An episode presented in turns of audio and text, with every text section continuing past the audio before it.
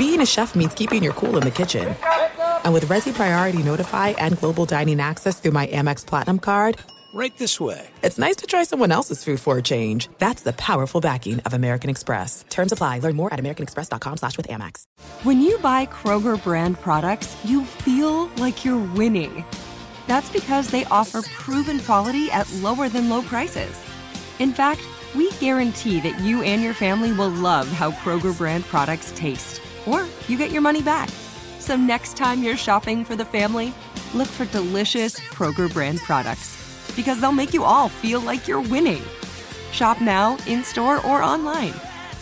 Kroger, fresh for everyone. Live Nation presents Concert Week. Now through May 14th, get $25 tickets to over 5,000 shows. That's up to 75% off a summer full of your favorite artists like 21 Savage, Alanis Morissette, Cage the Elephant, Celeste Barber, Dierks Bentley, Feid, Hootie and the Blowfish, Janet Jackson, Kidz Bop Kids, Meghan Trainor, Peso Pluma, Sarah McLachlan. Get tickets to more than 5,000 summer shows for just $25. Until now through May 14th. Visit LiveNation.com slash Concert to learn more and plan your summer with Sean Paul, Sum 41, 30 Seconds to Mars, oh, and Two Door Cinema Club.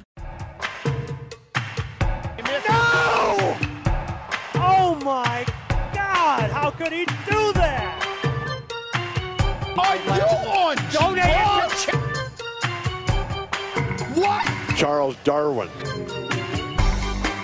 Welcome everybody back into Nerd Sesh. As always, I'm Carson Brever, and alongside me is Logan Camden. And today we're going to be giving you all our first impressions from the conference finals. Now, out west, we're a little bit beyond first impressions, really, because we're three games deep. But you know what? Since we've only seen one game of Hawks Bucks, we're still going to be calling it that. And what we saw tonight in the Western Conference Finals was the Clippers retaliate in game three, finally pick up a win in CP's return to the court. Really, the Suns just didn't have it going tonight. Their two star guys were pretty consistently off for the duration of this one. But, Logan, what are some of your initial impressions from this series? What have been some of the keys to getting where we are today? And what are some of the keys going forward? Well, I'd say uh, starting with this game, I think you're exactly right about D Book and CP3. Um, I mean, I thought the biggest issue was just they tried to do a little too much by themselves. They just got away from that fluid offense. D Book uh, trying to get into the lane. Guys are getting up in his face, making shots tough, and he missed a couple um, that he should have knocked down in the mid range. CP3 a little more because they continued to get that switch on Zubac all game long, and it's the one they want. Shots just weren't falling tonight. Like I didn't think that the Suns did really anything wrong. It's just they just went cold for a couple stretches. Um, another big thing in this game, I saw Bridges, uh, Cam Johnson, Torrey Craig, even. Uh, They all just kind of got a little hesitant at shooting three balls here uh, in the third quarter, man. They kept trying to pump fake drive into the lane, and Marcus Morris and Zubac were doing a hell of a job there, uh, bodying guys, making life hard, especially Zubac. I want to give him a lot of credit. Was really dangerous off the roll tonight, um, uh, getting up in guys' faces on defense, playing a big part off the glass. Uh, I don't know, man. And the Clippers didn't really do anything special tonight, man. They were pretty formulaic. It just ended up working, and that's the that's the benefit, man. Like I trust the Clippers' offense to continuously generate reliable uh, offense. If it's Zubac on the inside off the short roll, when George can get three guys to roll on him or threes to fall, um, the Clippers just were a little more consistent offensively tonight, and uh, Zubac did a really good job of limiting DeAndre Ayton. Um, I don't know though. Like this series has been so close each and every game, man. It's I expect this to go down to the wire. Uh, seven games. Really? You think it's still going seven? Interesting. I think that the Clips have obviously proven that they can be competitive game in, game out in this series, as I would say I expected for the most part. And what's interesting is they've done that in spite of the fact that we haven't seen that collective shooting explosion from them from beyond the arc that maybe you would expect. They won this game with 12 made threes. It was a slow, grinded out kind of contest. But this is kind of the definition of a fluky win. If you're going to look at Book and CP going a combined 10 for 40 and you're not winning that game in blowout fashion, if you're the Suns, I think you shrug that off and say, you know what, this is never going to happen again. And I think you mentioned it. For CP, he was getting to his spots, shots just weren't really falling. I think for Book, we definitely saw him struggle a little bit more. I think that he got to his spots in some instances, and part of it is his game is predicated on tough shot making, on knocking down those jumpers from the mid range, as is CP's. And so eventually, sometimes those shots just aren't going to fall, right? Neither of these guys have the kind of bag to where if those shots aren't falling, they're going to get to the line 15 times in a game. For the most part, Book can do it occasionally. CP, not really at all. And so that was part of it, is they both just had off shooting nights.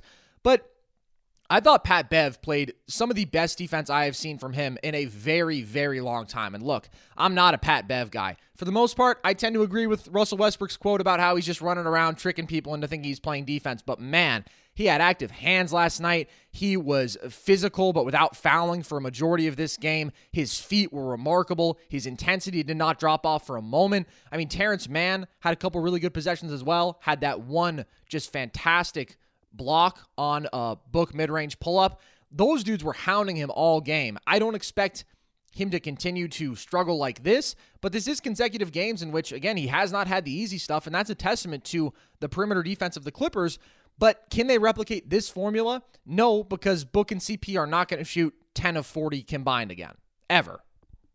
Yeah, and Pat Bev was also getting into passing lanes too, man, poking balls loose. He was a hound out there tonight. Um, mean, why you bring up Terance Mann too? What a run out of the third quarter, uh, out of the half, mm-hmm. man. I mean, just a couple fast break buckets. Really, uh, he was in gr- uh, great positioning uh, off of that Zubac miss to get that putback uh, layup. And while you're at it, dude, playoff hero Reggie Jackson showed up once again tonight. Man, that man is clutch. Yeah. It's unbelievable. His faith in himself to create a shot just makes me believe through the screen that he's going to make every one. And for the most part, he does, man. Tough mid range pull ups, floaters, anything from beyond the arc. I'm convinced is cash. Like, he has been a hero for this team. There was no other word. They needed that second creator so desperately, and they have a guy who they can rely on to get 20 a night to drive and kick. I mean, he had a beautiful read as a passer as well in this one, where midair he decided that he was going to dump it off to a cutter instead of shooting, fooled everybody in the building. Like, the dude is just saving this team season night after night after night. Did you see him uh, turn around Mikal Bridges on that one and just put that baseline floater up? It was yes, it, it had me had me shivering. Yeah, that was beautiful. Now, one of the elements from this game, a playoff hero opposite him, Cam Payne, who obviously was so magnificent in game two, we did not see in the second half of this one as he was out with injury. What is the significance of his possible absence going forward to you? How much does this Suns team need Cam Payne? Obviously, CP is back now, but nevertheless, he is pretty crucial as that secondary creator for them, it seems.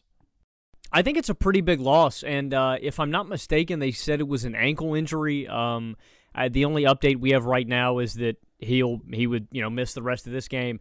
I think it's a pretty big loss. I mean, Cam Payne has been.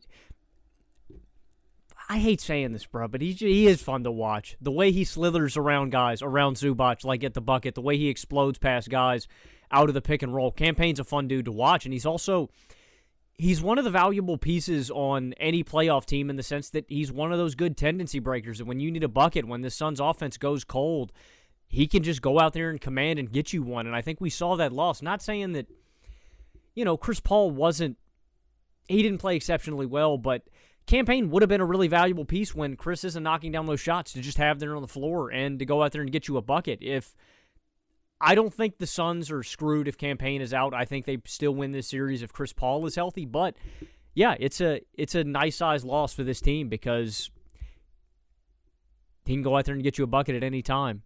Yeah, I totally agree. I mean, this is not necessarily going to break this series for them, but I do think that this is the kind of game in which he could have salvaged some stuff because he can come in for a stretch and command the game. And if it's not CP or Book creating, with Cam Payne out of the picture, you know, occasionally you'll get Mikal drift into a mid range pull up, but he doesn't have the playmaking there, and he's not going to do it possession after possession for a five minute stretch of the game. So, again, I don't think you were going to survive Book and CP going a combined 10 of 40, no matter what. But Cam could have maybe righted the ship a little bit in this one, and I do think that's a painful loss. And I don't know why you said it was frustrating to say that he's been such a joy to watch because, of course, he has been. He's a wonderful, wonderful basketball player. And so I won't take any questioning of Cam Payne's greatness. All right, I want to touch on another key matchup that I think was really on display in this one. And we highlighted it early in this series because I think it was pretty clearly pivotal from the jump.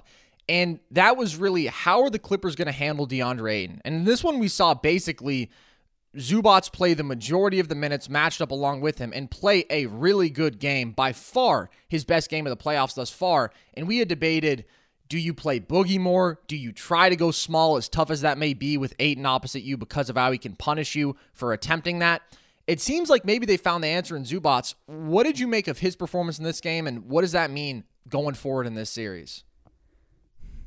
I mean, I'm skeptical just because I don't know. We've seen Zubac drift away from being effective on the floor. Sometimes he's been inconsistent, but tonight he was really effective. And if he plays like he did tonight, the rest of the series, yeah, I'm putting him out there every minute. DeAndre Ayton is out there on the floor. He just makes life hard on him. He's a guy who's going to help take away and make life hard on those uh, short rolls, on just contesting shots at the rim on D book when he gets into the lane. He's just a longer, taller guy and can get out closer to contend those shots. He made life hard on D book and CP3 tonight when they tried to put up those shots in the lane. Um, and off the roll, dude, because I'll give Paul George his credit, man. Mm-hmm. Uh, tonight, especially, he was dragging in so many defenders.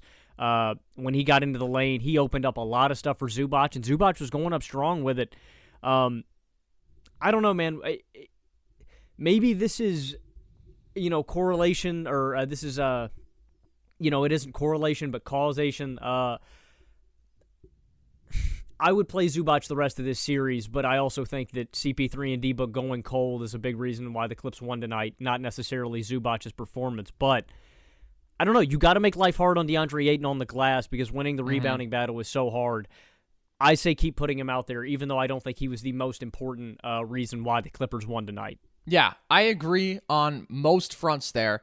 I think that it helps you to have a body of that size, an imposing physical presence who can battle with Ayton on both ends. And I thought that tonight he did his job phenomenally well. I mean, he was just rolling hard to the bucket and he was finding soft spots in that painted area. And he didn't actually finish all that many shots, but he got to the line a bunch, which is as effective, if not more so, because he converts a really high percentage of, of those opportunities. So he did his job. I think he is the answer. And it's an interesting contrast to what we saw in the first couple series because in those matchups where it was so advantageous for the Clippers to go small and to just try to drag out those defensive bigs to the perimeter as much as possible and to say, okay, we're going to match up our strength to your weakness, play our five best guys, and we're going to win that way.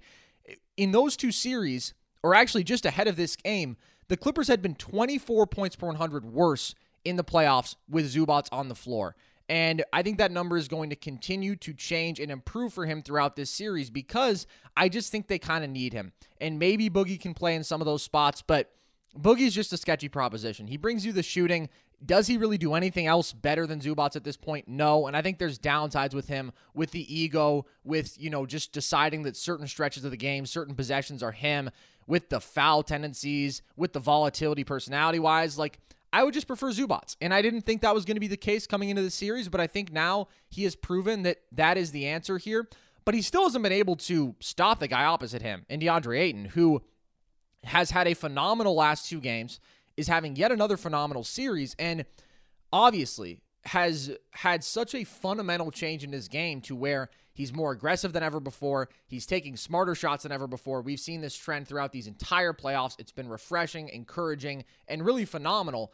But what's been wild to me is even in these last couple games, we've seen the return the turnarounds, the fadeaways return a little bit, and he's even knocking those shots down. Like DeAndre Ayton is just unequivocally playing the best basketball of his life. And again, Maybe Zubac is your best counter for him, but you're not taking him away on either end. I think he's going to walk into 18 and 10 pretty much every time out in this series, but also I don't think that he's necessarily changing the game defensively. And that is obviously because of how reliant the Clippers normally are on that perimeter shot making. And so that is an area in which arguably they are surviving, if not winning that matchup.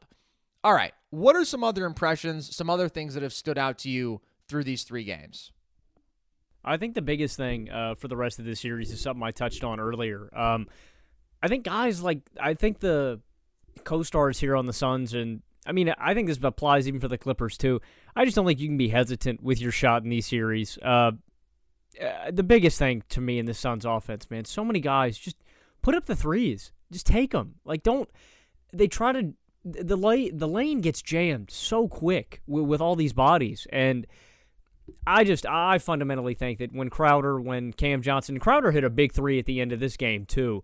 Um, he was really uh, impressive. But just guys like Cam Johnson, they need to they need to take their shots, and especially against the Clippers when that is primarily where they get their offense. When you can cut into big leads, and they were down in this game, and that's what made me scratch my head so much. You're down double digits already. Why are you even driving in? Try to take the three. Shoot yourself back into this game. And they got close. CP then missed some shots. But I just think the guys have got to pull the trigger when they get those looks. It, again, and that's a part into Zubac's impact on this game. He was making life hard for them when they got in there, forcing them to pass out. And I don't know, the Suns had so many fast break possessions where they would end up kicking back out to CP at the top of the key when they had numbers, and then it just turns back into a five on five possession. You've just lost 10 seconds off the shot clock, and you didn't score when you had numbers. It's the Suns cannot afford to hesitate. Um, and again, I mean, if D Book and CP3 shoot better, but these other guys could have shot themselves back into this game, even with a cold night from those guys. I agree. I thought that there were a couple possessions where you could just feel that the ball swung around the perimeter a couple too many times, and there was a look and a guy just hesitated for a moment. And I think that that partly includes Book and CP because what's interesting is obviously both those guys are good three point shooters, but neither of them preferred as a primary weapon. And so sometimes they'll get it off the catch and they'll try to dribble in and get that mid range pull up or a shot that they consider to be a little more of their bread and butter. And you just can't do that. You just got to pull it if you get the open look. And they both took seven threes today. So it's not like that's a glaring absence of three point attempts, but we can see them fall into that at times. And uh, still, when you're taking 19 and 21 shots respectively, it's not like seven is a huge portion of those. And I thought that they had a couple looks, particularly Book, that I can think of that maybe he passed up on where if he just knocks down that open three, uh, that's an easy shot for him that he can make a very good percentage of the time. And I do want to say, a guy that's growing on me in uh, as a foothold just in this offense, man. Mikal Bridges is pretty good at making tough shots, man. Mm-hmm. You got a mismatch uh, a few times on Reggie, on Pat Bev, and uh, wasn't shying away, getting into the elbow, getting to the hash marks, and just putting in a. I mean, it, it's easy. He jab step right back out, and he's putting it up, and there's no way that the guard can contest him. Uh, Bridges is pretty good at taking tough shots, and I think uh, I don't know in these late moments again when CP is going cold. Do it yourself, Mikal. Go ahead and get yourself a shot because I trust him as a shot creator now, man, and I think I don't know. He could prove really valuable, especially if they get to the finals. Um, late moments, he's pretty good at getting his own shot off. Yeah, he really added that to his game this year, and is just a guy who I want on my team every single day of the week because he knows when to pick his spots with that but he's never going to force the issue multiple times in a game. Other than that, it's going to be feeding off of the shots that are created for him, cutting, knocking down open jumpers, dedicating himself on the defensive end. But you're right. He has it in his bag and can continue to expand that part of his game potentially. You know who doesn't, though? Torrey Craig. Torrey Craig took four shots today. Two of them were inexcusably bad, where I'm like yelling at the TV, What are you doing? Like reckless straight line drives, and then just, I guess I'll throw up kind of a floater.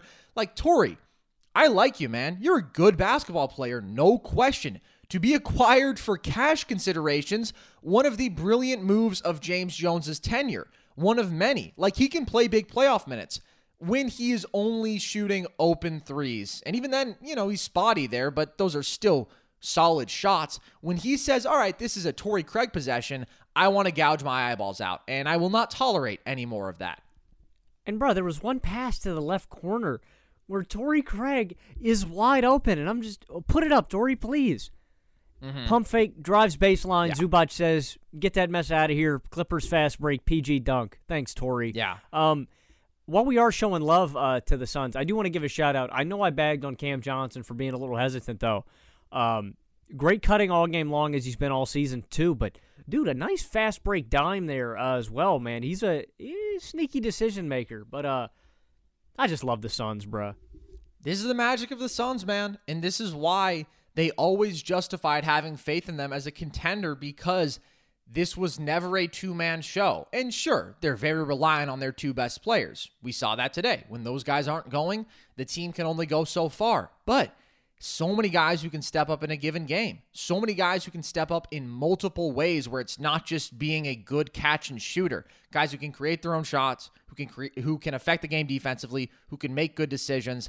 And we have seen those guys step up intermittently, each of them sort of taking their turns throughout these playoffs. So that is always going to be something that makes the Suns go. Obviously, those guys were pretty fine today. I mean, not necessarily exceptional, especially when Cam goes out after four minutes.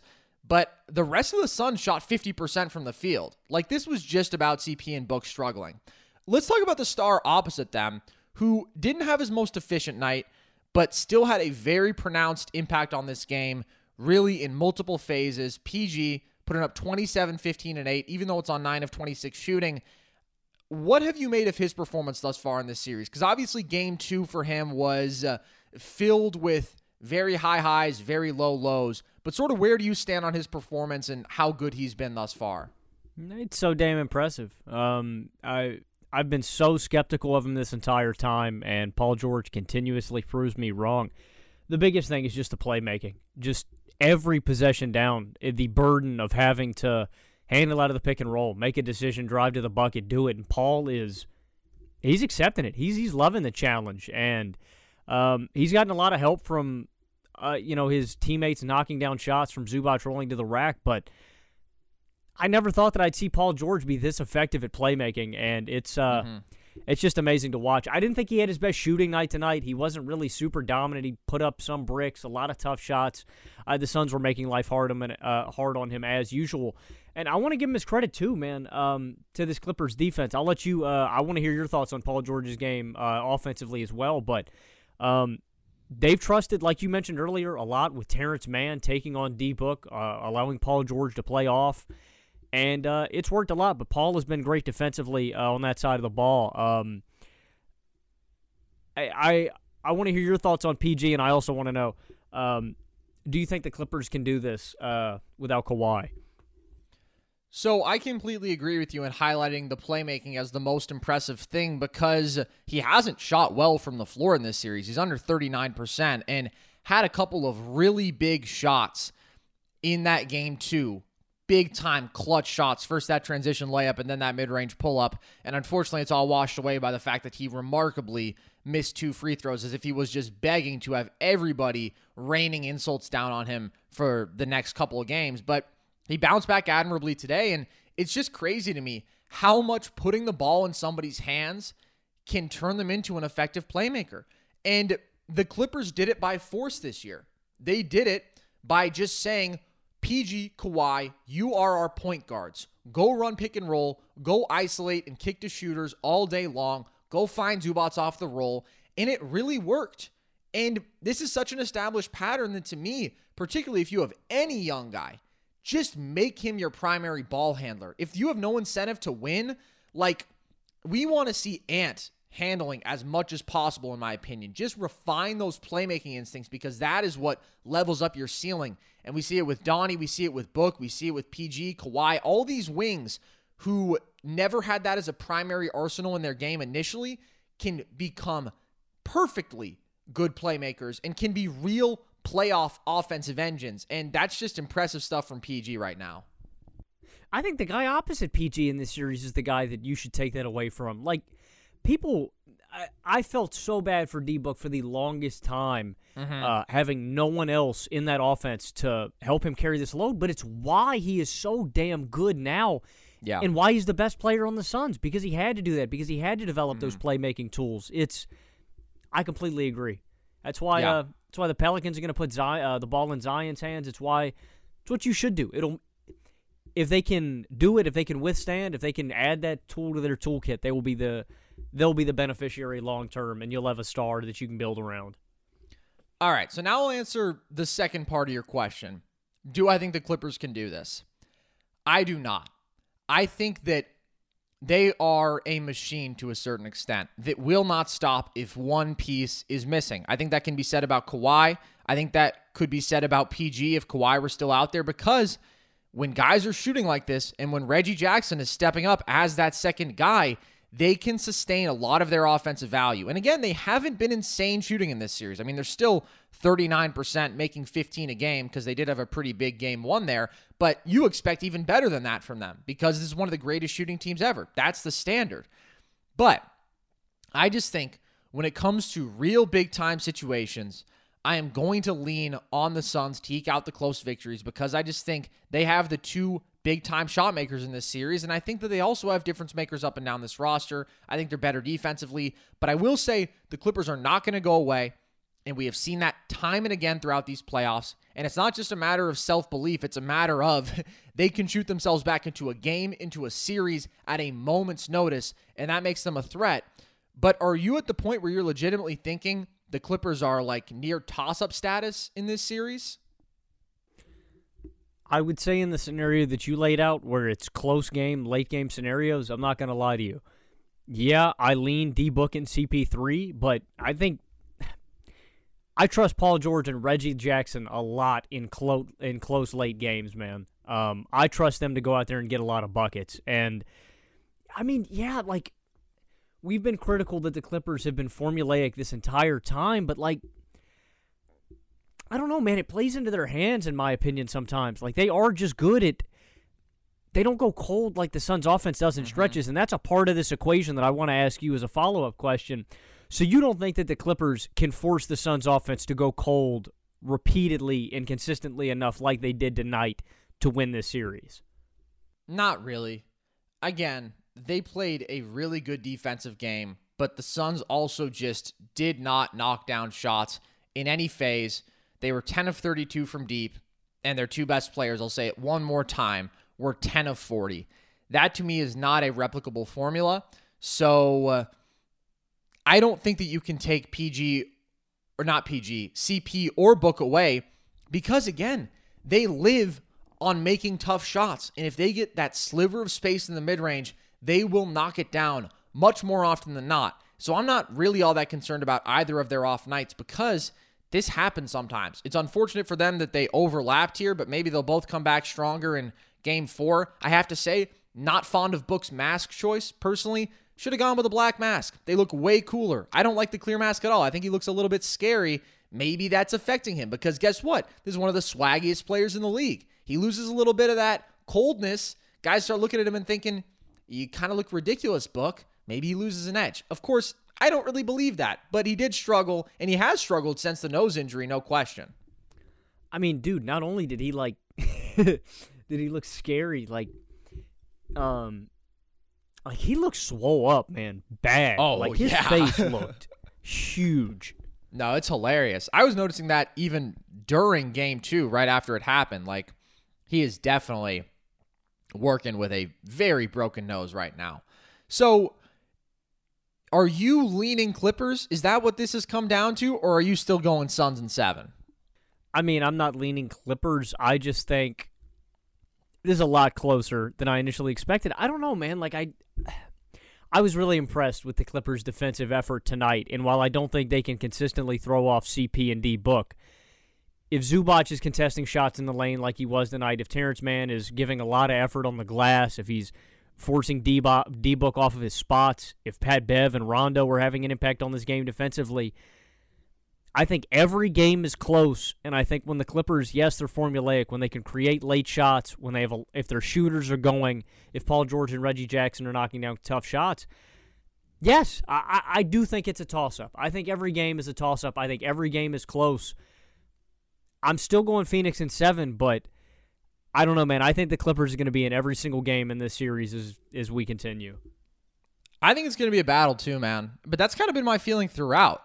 I did not expect the Clippers to be rolled over because I don't know how you could have watched those last two games against Utah and think, oh, yeah, this team is done without Kawhi. Because they clearly were not and are not and are going to continue to pose a threat. I wouldn't be shocked if it went seven. I would be pretty surprised if they won it, though. To me, the Suns are the most complete team here with the two guys who I trust the most at the top of it all. And one off night for them doesn't change that. But of course, they could very easily be down 2 1 in this series. They could very easily be down 2 1 if Paul George doesn't miss both free throws, if that ball that ends up remaining Suns ball when you know it was off of whoever and it could have been off of Ayton theoretically if they don't get the ball back there like they are working with very narrow margins here and we didn't get to touch on that at all because it feels almost a little bit dated now because it was a few days ago and we just saw game 3 but what a masterstroke from Monty uh, to use Book as the decoy there. I mean, also great screen by Book, but like just masterful stuff, man. Really, really impressive Yeah. to close that game out like that. but also just like Clippers mishaps on that final play. Like, uh, yeah, I know we've all bagged on Cousins, but you've got to be in the way of that pass. Zubac also cannot take that route to the hoop. He almost contested that, but you've got to be Yeah. on the low side of that screen. Well, and I think that the biggest thing is you are never going to expect a lob necessarily in a situation like that, but from where they were inbounding, that's such a tough shot if you do anything other than a lob. And like if anyone's going to turn and knock down a tough 15 footer in 0.9 seconds, it's Devin Booker, but it's still a really tough shot. And I was amazed by how many of the Clippers on the court didn't seem to know that there's no offensive basket interference off of an inbound. Like that was crazy to me. PG, Rondo, all those guys instinctively were like, "Oh, he's over the cylinder." Well, you can't be. So, I thought that was great from the Suns and the Clippers almost stole one there, but the Suns stole it right back and obviously that's huge for how this series is going to continue to play out. I also want to go on record here. Dude, Jae Crowder is the inbound pass god. Yeah. I- Now, he made a not couple only that unbelievable pass, passes in that game. the um you remember that full court uh like full court throw in from a couple years ago when he was with Boston against Indiana. Mm-hmm. Um if I've got an inbound pass late, I want Jae Crowder throwing it for the win. Yeah, for good reason. All right, so we agree this is going to be a battle. I think that a lot of Clippers have showed up and proven their mettle in this series. Pat Bev was getting DNPs against the Mavs, and uh, it seemed like it made sense. And now here he is back out there and is battling and is knocking down shots on the offensive end. Terance Mann, obviously, you don't have to convince me about how good he is. But like both these teams have real depth, a bunch of guys who they can trust to step up in those big moments. And I think that that's why they're the last two standing here, even with all of the injuries and weirdness that they've both dealt with. So I'm going to stick with my initial prediction of Suns and six. To me, there seems to be no indication that Kawhi is coming back. Very strange also that he was watching up in a box instead of with his team. Like, that's just something that I could only imagine Kawhi doing to be so detached, so cold, so Terminator esque. That was very weird. But with that, let's talk about the other series because we've seen three games of Suns Clippers, have a little bit more to work with there. We've only seen one game of Hawks Bucks, but it was a very exciting one and ends up being an Atlanta win. Now, you and I both picked Hawks and seven. We are, I'm sure, in the minority there, but if you believe in the Hawks, you believe in the Hawks, and if you're skeptical of the Bucks, you're skeptical of the Bucks, and that's kind of why I ended up going with the team I just trust more there. But what are some of your first impressions from that one? I think game one exhibited a lot of the things that we've been saying all year long. Um, first off, uh, the thing that you did to wrap up our uh, like Hawks Bucks preview on last show, just that, yeah, we trust Trae Young more than Giannis, and for good reason. I mean, Trae's a better offensive engine, plain and simple, and in big games and playoff games, like this game was neck and neck all the way, and it's not like they were really slowing the Bucks down from what they traditionally did. Giannis was getting his fast break points. Uh, Jrue Holiday did a great job of knocking down perimeter shots, but Trae Young's effing unstoppable. And when you continuously drop every possession down and you give Trae that floater and you're not pressing him on deep three pointers and you're just giving him those shots, you're begging Trae to bend you over and spank you, win that game. Like you are just asking him to just take the win. I thought the Bucks. I think the Bucks have to change how they play defense. Um, I also think Khris Middleton. Uh, another thing, uh, Khris Middleton, the best closer on this team, and he's a damn good one. He has got the tools and the skill set to be a great closer. And just sometimes he goes cold. 0 of 4 in the fourth quarter. He misses two big threes late. He's 0 of 9 from deep on the game. Khris Middleton can't go cold like that, and that is something that I would say is a redeeming quality of this game. Bucks were in it. If Khris Middleton doesn't go that ice cold from deep, they probably win this game. Um, but I think the Bucks just have to change up how they play defense, or they're going to get torched by Trae Young in this series. And I still Um, I still want Trae over Giannis any day, every game, anytime we're playing ball. Give me Trae. Well, I think that the answer to Trae just dissecting them, dropping Book out of the pick and roll, as was very foreseeable, is Giannis at the five. I thought Giannis at the five minutes were pretty deadly. And I just think that when we see Giannis be a big man, we see him at his best. There was a stretch in that second half where they are just running Giannis as the roll man, and he is slipping and catching these lobs effortlessly, and it's just unstoppable. And if he is going to struggle out of isolation yet again, which I kind of expect, I mean, he put up his numbers in this game, but you better believe that they are going to do exactly what the Nets did with Blake Griffin, with Clint Capela, and they will do it effectively, the Hawks in this series. Just use Giannis as a roll man more and more and more. And you mentioned Middleton not knocking down a couple shots. He had a couple good looks, had that one mid range pull up that was in and out with a couple minutes to go. And then, even on that game tying effort, that was a scary good look. If you're Atlanta, you do not want to see Khris Middleton taking that shot in the final moments. And this is obviously always the thing with him. It's the skill set is that of a big time clutch shot maker. The resume is not. His clutch stats have been abysmal for several years now. I've read them off before. I'm not going to do it again because I've done it before, but it's an established pattern through and through regular season and playoffs. But when you look at how this game was closing, it just seemed like the Bucks had the tools to pull it out because they figured out how to use Giannis most effectively. Again, when he was rolling to the bucket, he was unstoppable and they stopped going to it down the stretch. And yeah that's part of how basketball works is you come more isolation heavy you rely on your tough shot makers and all that. But also you don't have to do that with four minutes left. I mean until the last couple possessions i would have been hammering Giannis as the role man.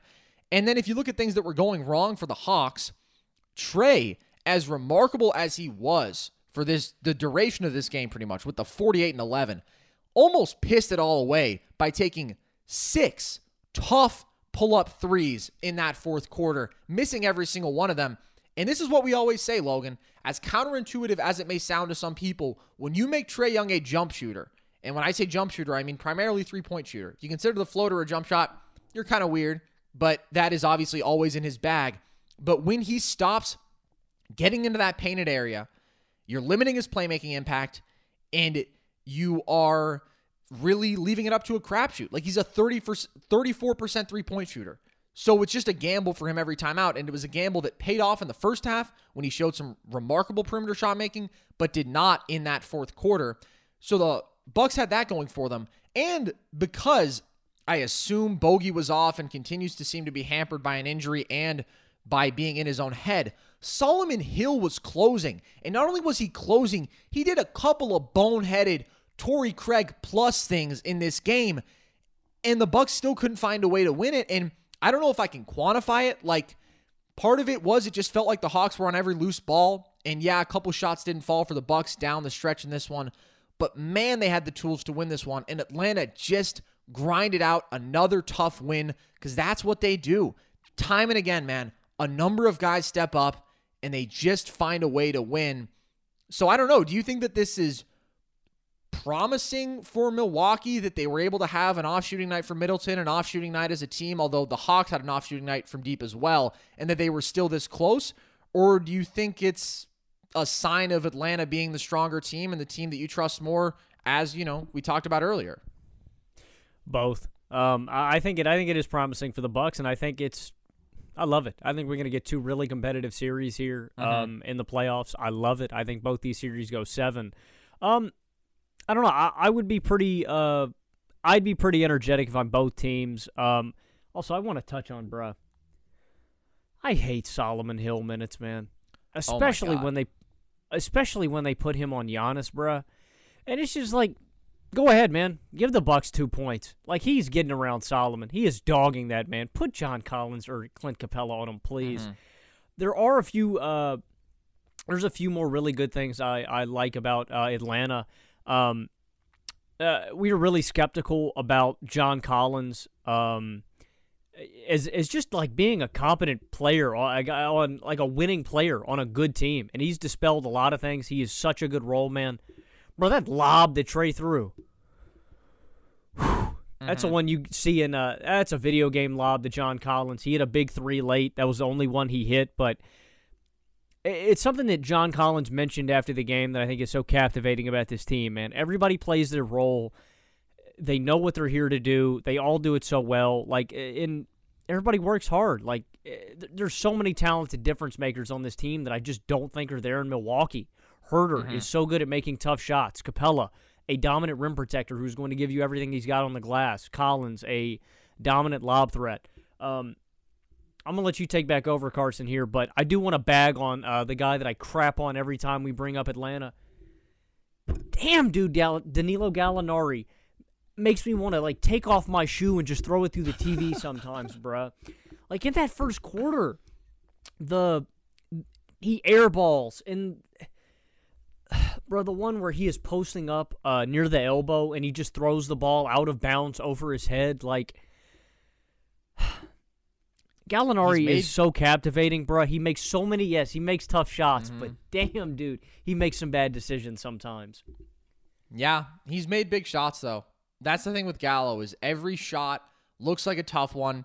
If he misses, it's just inherently frustrating. If he makes it, you go, "Hey, man, that's Gallo." You know, he has the right to take those shots, but he doesn't have the right to take them anymore when he misses. It feels like. I want to stick with the John Collins point for a second here because he's playing the best basketball of his life right now, and this was a fantastic game for him 23 and 15, fighting on the glass yet again. I praised him last series for how phenomenal he was, not just knocking down shots and producing offensively, but again, fighting on the glass because obviously we know fabled second jump, but he also just is scrapping there and seems to take pride in his ability to impact the game in that way. And I think that this has been a massive redemption arc for him because I had so many questions about John Collins, and I think so many of them originated from him being forced to try to be a five defensively for half the game. And the resolution they have found where because of how Trae Young plays basketball, to where the guy must throw twice as many lobs as anyone else because every other possession, it's lob or floater. He's getting to that bread and butter spot every single time, and those are his two options he and Clint can both exist as massive lob threats while you get his value as a skilled post scorer, as a guy who can stretch the floor. And defensively, dude, John Collins, last year I had some questions about him guarding in space. In these playoffs, to me, he has been perfectly solid defensively. I have no complaints. We saw him play admirably for stretches on Julius Randle. We saw him uh, compete in stretches against Giannis when needed. Like, just he has never been exposed throughout these entire playoffs. And he's in a great situation. I do think to a certain extent he is replaceable in Atlanta because his offense is created by Trae Young. Like if you have a guy who can roll to the bucket and knock down shots, then you have a guy who Trae Young will make look really, really good. But John Collins is also a really skilled player offensively. So I think they could lose him and not lose a ton as a team. But he also might be playing as their second best guy right now. And yeah, they have, again, six, seven guys who you really trust. And when DeAndre Hunter's out there, throw another guy into that mix. So they can survive absences and shortcomings from a lot of key guys. But John Collins has been great. This is the best he's ever played. And if he can keep it up, he's going to keep impacting this game in multiple ways. And he's been very, very impressive. That's interesting. Um, like, who do you think when they end up having to pay guys and you know decide who stays and who goes, like, do you think John Collins is he the is he the odd man out? I think it depends on what his expectations are. To me, if you're paying him less than 20 million a year, that's perfectly doable because I think that his skill set is not all that easy to find and he's really damn good at it. Like this kind of athleticism, shooting, heart that I think he has shown, that's a guy who you want on your team no question. The chemistry he has established with Trae, but if he climbs much higher than that, I think you kind of need to look around and say, Trae Young is our offensive engine. Trae Young makes this machine go. All these guys are amplified by playing with Trae Young, and maybe it's worth cutting costs. And I don't know. I think peak DeAndre Hunter can be more valuable because of what he does defensively. I think Clint is still more valuable right now in the majority of matchups because of his monstrous impact defensively. And so maybe he does have to be that odd man out. But again, if the price is reasonable, I think you absolutely want to retain him. Whereas previously, I might have been a toss up on even if I wanted him on the team long term.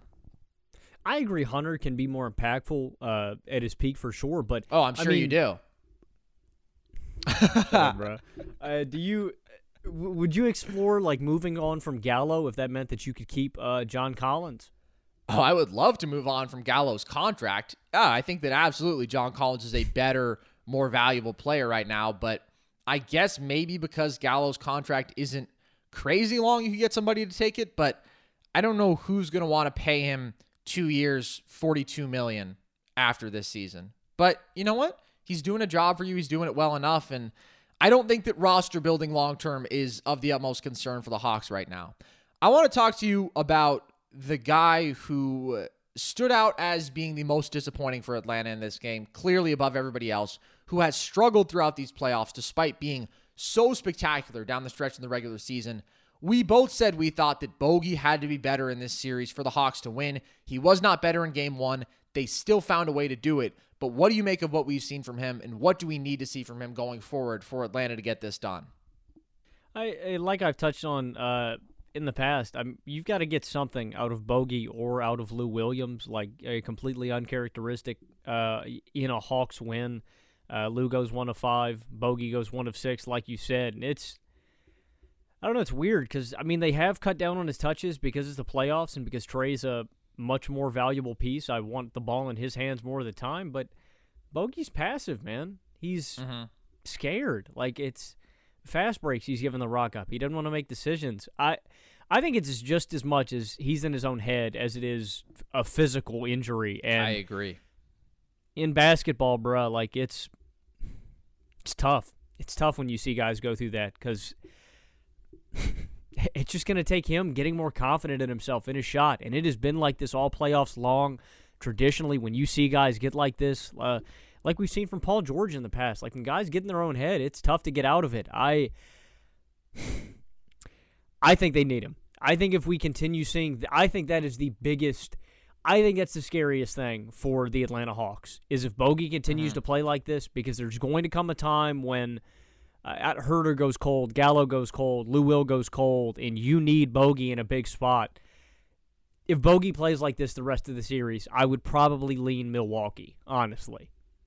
And I think that that's scary because I don't know what bogey we are going to get. And I completely agree with you because these struggles pre existed the right knee soreness that really became prevalent late in that last series. And I think there's a pretty telling number. Bogey was a 44% three point shooter this regular season. He's a 29.8% three point shooter in the playoffs right now. His game is not built on explosion, it is built on change of pace, mid range jump shooting, floaters, three point shooting, obviously, is a massive part of it. Good decision making as a passer, things that aren't really affected by an injury nearly as much as most other players are.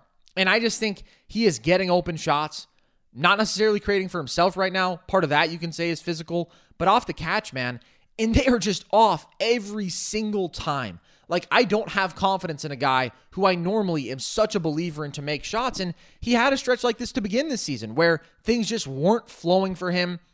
Maybe he was being misutilized a bit, should have had the ball in his hands a little more, but he was not making shots. And then, as I always say, last 20 something games of the season, he averages 22 a game on 50% from the field, 49% from three, runs the joint in the six games that Trae Young is out of the picture and the Hawks go 5 and 1. That guy would be really nice to see right now. All right? The Hawks have enough weapons to where they can survive it. And when Trae puts up 48, they can survive a lot. And when Kevin Huerter puts up 27 in a game seven, you know what? Maybe they can pull it off in those situations. But they need their second best player right now. And so if he just becomes another cog in this machine, and if he isn't even a good cog in, cog in that machine, like if he is just going to shoot 25% from three in this series, obviously it becomes measurably harder for them. Maybe they can still do it because of Trae and because, you know, Red Velvet's not going to fear the moment. Gallo's not going to fear the moment. But it gets a lot scarier. And that is just concerning to me because I don't know when we see him flip that switch. Like maybe he just needs a hot quarter and then he'll be much closer to himself. But it's got to come sooner rather than later because even against New York, he wasn't very good. He had a couple good games, but I still was disappointed with him. And then Philly was even rougher. And now game one of this was probably the roughest of it all. This might be my most radical question uh, I've ever asked on this show. I mean, if Bogey continues to struggle, sh- should we give Tony Snell minutes? Whoa. What is going on with Tony Snell? Why is he not playing at all? Because I've been wondering that. Yeah, I don't. I mean, like Tony was awesome in the regular season. He's knocking down threes, playing hard defense. I don't know why he's not getting PT now. Dude, like, if the proposition is Solomon Hill or Tony Snell, yeah, I get that Solomon is a little bigger, a little tougher defensively, but he also sucks. All right? He's also terrible. Did you ever consider that, Nate? That he sucks and is bad at basketball? So give me the guy who can shoot 57% from three, not in place of Bogey, though. Until Bogey cannot move, until he has missed 100 straight shots, I am playing him because the only way you have the opportunity to get back on that horse is by playing minutes and by taking shots. And that, to me, is the only remedy here. I mean, getting physically better is one thing, but getting out of his own head is only going to come from seeing that ball go through the basket. So I think that that is a massive key. Anything else here? Any other first impressions that stand out to you right now? Um, I think I mean on the Buck side, the only thing that I think I'd add is I just think uh they've got to get more transition opportunities. Uh, Mm-hmm. yeah, they got them, but uh, I just think they've got to get out on the break more for Giannis, just because that's where they get their best, quickest, most uh, effective offense from. Um, so I guess I, I stated my opinion on that. Do you are you in agreement with me though? Like if we don't get if Bogey doesn't turn this around, are you leaning Bucks? I will never look you in the eyes and say I'm leaning Bucks. I have too much faith in Trae Young, and I will not give up on Bogey. As rough as it has been, I will not give up. I am going to die on this train. I should have died on this train with the Sixers. I wanted to pick the Hawks upset. I didn't have the gall, and this time I have the gall, and I'm sticking to my guns. And game one, I think, was encouraging because they played well. I will say, this was uh, scary for the Hawks because of what you saw Jrue Holiday do. And obviously, I mean, his playmaking, defensive impact has been there throughout these playoffs, but he entered this game shooting under 25% from three, started knocking down triples in this one, and they were kind of letting him have them, which I guess I understand, but I thought they could have closed out a little harder on some of those threes, and he made them pay a few times. He also missed a few. But he was getting into that mid range area, getting downhill, and creating for himself and others at a really high level, supplementing what they wish they had had from Middleton. So I think that this was interesting because from Milwaukee, you got two really good games from two your three best guys, and you got a pretty bad game from one of your other three best guys in Khris Middleton, and that's kind of standard for them. Like very rarely do you see all three of these guys guns a blazing, seamless offense. Everything is, you know, just kicking seamlessly for them. If you did see that, they wouldn't have gone seven against the banged up Nets, who had one legitimate offensive creator out there for the majority of the series. I think it's interesting that we saw a little more Bobby Portis. Personally, I like it. Give yourself a little bit more shooting, uh, some flexibility on the defensive end, just as far as mobility, size. And I think that we're going to see more Giannis at the five. I don't think Brook Lopez is needed in this series. I think you can do that cute rim protector stuff. That's fine. Guess what? I want a more dynamic vertical athlete in Giannis who can contest those lobs more effectively, who can switch on to Trae a thousand times more effectively, because taking away the restricted area doesn't matter when the other team's best player, the other team's maestro, doesn't go in the restricted area. Who cares?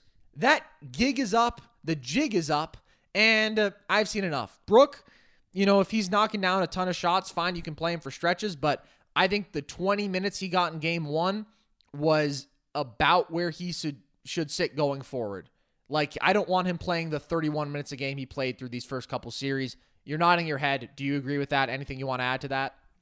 Yeah, uh, we need more Bobby Portis minutes. We need more Giannis at the five minutes. We need less Brook Lopez. Yes, I'm I'm all on board there. We also need less Pat Connaughton minutes. Like I know Hmm. DiVincenzo's out, bruh, but I just hate Pat Connaughton, dude. That dude sucks. Hate? Why? Pat's just always whining about something out there, bruh, and he's missing his shots. He's Pat stinks. I disagree. He does definitely complain a lot for a player of his status, but I think he's right some of the times. Like, I don't know. There was the time where he got the eye laceration. Felt pretty bad from them. I think Pat does his job well enough. Like he's not a multifaceted difference maker. And that's what the Bucks are lacking. And that's what Donte could have been for them. Like Yes. look, I'm not going to give sympathy to the Bucks for getting bit by the injury bug because basically every other team with the exception of the Suns now that CP is himself again have been bit harder. But they still lost their maybe come playoff time fourth best player, certainly a top 5 player, and that does matter for them. So I think that the keys that we touched on remain. The Hawks have more guys who we trust. They have the guy who we trust the most.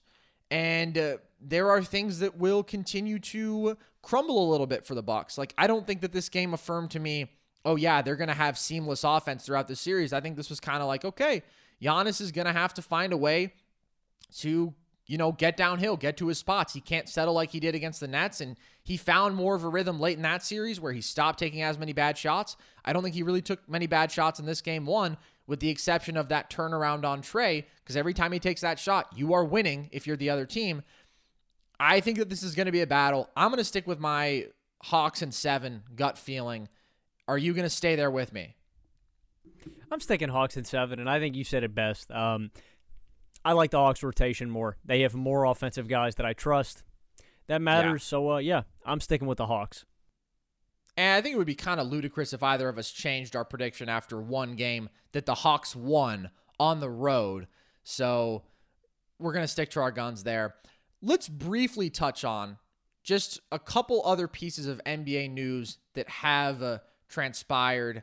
Looks like Jason Kidd is going to be the head coach of the Mavs, Logan, endorsed by Rick Carlisle, which is kind of weird. I don't know why Rick Carlisle cares about who the Mavs head coach is going to be now, but I don't think either of us are super enthused about Jason Kidd as a head coach, and he's going to a dysfunctional situation with the most talented third year guy we've maybe ever seen. What are your thoughts there? Yeah, I there's a lot of question marks about his Bucks tenure, um, especially with the development of Giannis. Like I. I mean, they won what fifty games one year with Jay Kidd at the helm, and then they switched over to uh, to Bud. Like, I don't know, man. I got a lot of questions about Jason Kidd as a as a personality, as a head basketball coach. He just hasn't proven himself, and I, I don't love it. I would have liked Carlisle to stay here.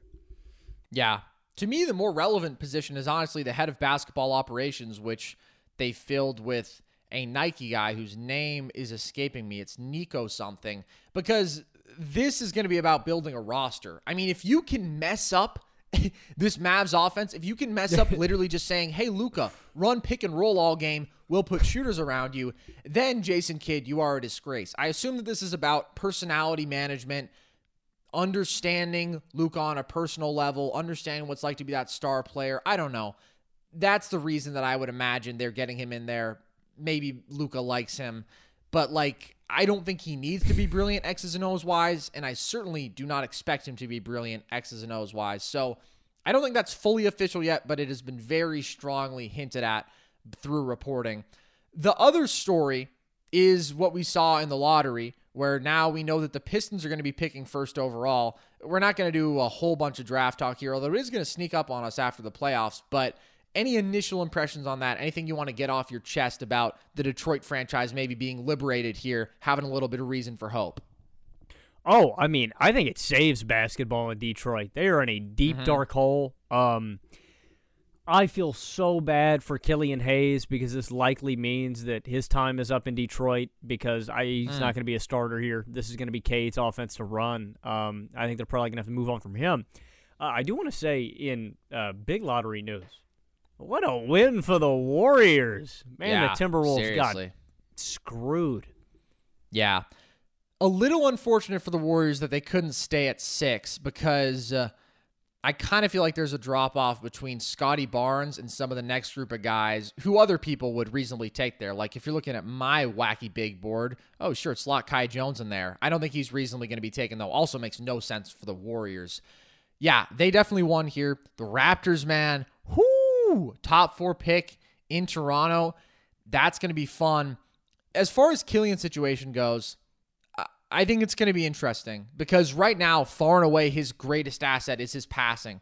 His scoring is underdeveloped. His pure shooting was not reliable. So if you slide him off ball, if you make him less of a true point guard, that's probably not great for his development. So uh, maybe, again, if the shot is there reliably, he and Cade can trade off possessions. Obviously, Cade will be priority number one, but maybe Killian can do some of that primary ball handling. Maybe when Cade is off the floor, Killian runs the bench unit and then can be a good spot up shooter, secondary ball handler with that starting five. I'm not going to give up on it. I still like what we saw from Killian because that kind of passing does not just come through the door every day. And look, man, they have the foundations of a team that can be fun.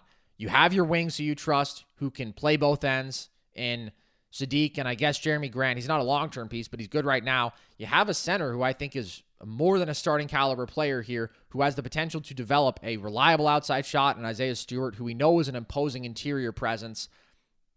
There's a lot to like in Detroit, which is crazy because there's a lot to like basically everywhere in the NBA. We'll do more draft stuff again once this wild playoff has concluded, but that is where our focus is for now.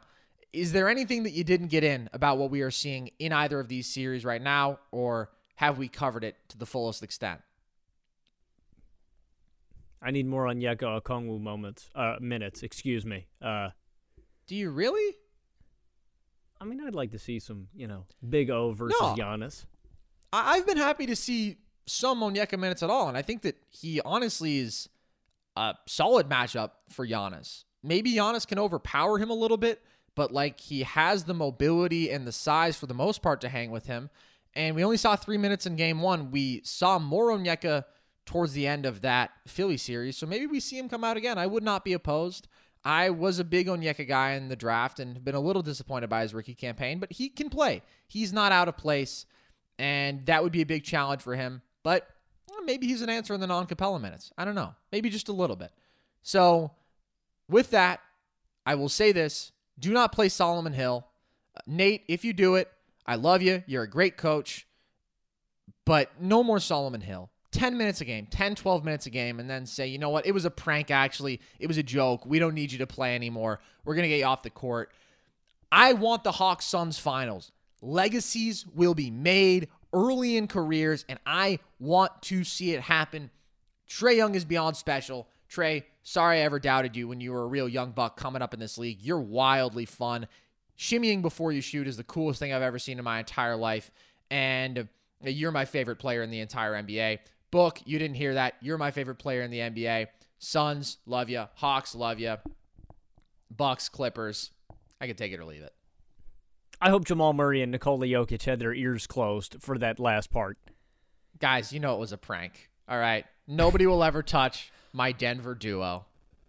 I also want to say, you know, my mom's big takeaway from the uh, Hawks Bucks game uh, was that uh, Trae Young is really cocky, and I told her, you know what, mom, when you do that, when you put up 48 and 11, you can be a little cocky, all right? You can do what you want. You can walk around like your you know what doesn't stink, because it doesn't. Yeah. He's the best, man. He is unbelievably good for the sport. And uh, it's been amazing to see this all happen. And we'll have some of the big picture discussions, I'm sure. But we're not there yet because you know what? They're still grinding through these series. And we will be joining you in this journey as we see these legacies developed, as we see them unfold. If you want to hear some of the stuff that we have previously said, you can always stick around on our YouTube channel if you're watching here, see some of the video breakdown stuff that we do. I just made a video on the unexpected hero of these playoffs. In my opinion, it's been Reggie Jackson. So I'll spoil that. The video's about Reggie Jackson. You can find our full podcasts here. We post those on our YouTube channel. You can also find them in audio form on Apple, Spotify, wherever you get your audio content. You can follow us on Twitter at nerd underscore sesh and on Instagram at nerd sesh and on TikTok at nerd sesh, where Logan is pumping out some sweet, sweet content because we know you guys just can't get enough of us. So go ahead and check us out on all those platforms. And with that, as always, I have been Carson Brabber, I've been Logan Camden. And this was Nerd Sesh.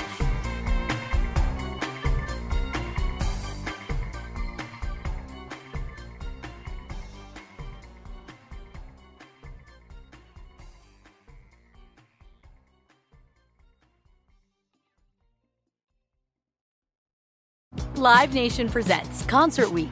Now through May 14th, get $25 tickets to over 5,000 shows. That's up to 75% off a summer full of your favorite artists like 21 Savage, Alanis Morissette, Cage the Elephant, Celeste Barber, Dierks Bentley, Feid, Hootie and the Blowfish, Janet Jackson, Kidz Bop Kids, Meghan Trainor, Peso Pluma, Sarah McLachlan. Get tickets to more than 5,000 summer shows for just $25. Until now through May 14th. Visit LiveNation.com slash Concert to learn more and plan your summer with Sean Paul, Sum 41, 30 Seconds to Mars, oh, and Two Door Cinema Club. Thank you for traveling with Amex Platinum. To your right, you'll see oceanside relaxation at a fine hotel and resort property. When booked through Amex Travel, you can enjoy complimentary breakfast for 2 and 4 p.m. late checkout. That's the powerful backing of American Express. Terms apply. Learn more at americanexpress.com slash with Amex. Managing your diabetes just got easier. The powerful new Dexcom G7 lets you see your glucose numbers on your compatible watch and phone without finger sticks. And because Dexcom G7 is the most accurate CGM system, you can be confident in your food, exercise, and medication decisions. And all those decisions can lead to big results, like more time in range and lower A1C. Get started at Dexcom.com. Dexcom data on file 2023. If your glucose alerts and readings from the G7 do not match symptoms or expectations, use a blood glucose meter to make diabetes treatment decisions. For a list of compatible devices, visit Dexcom.com slash compatibility.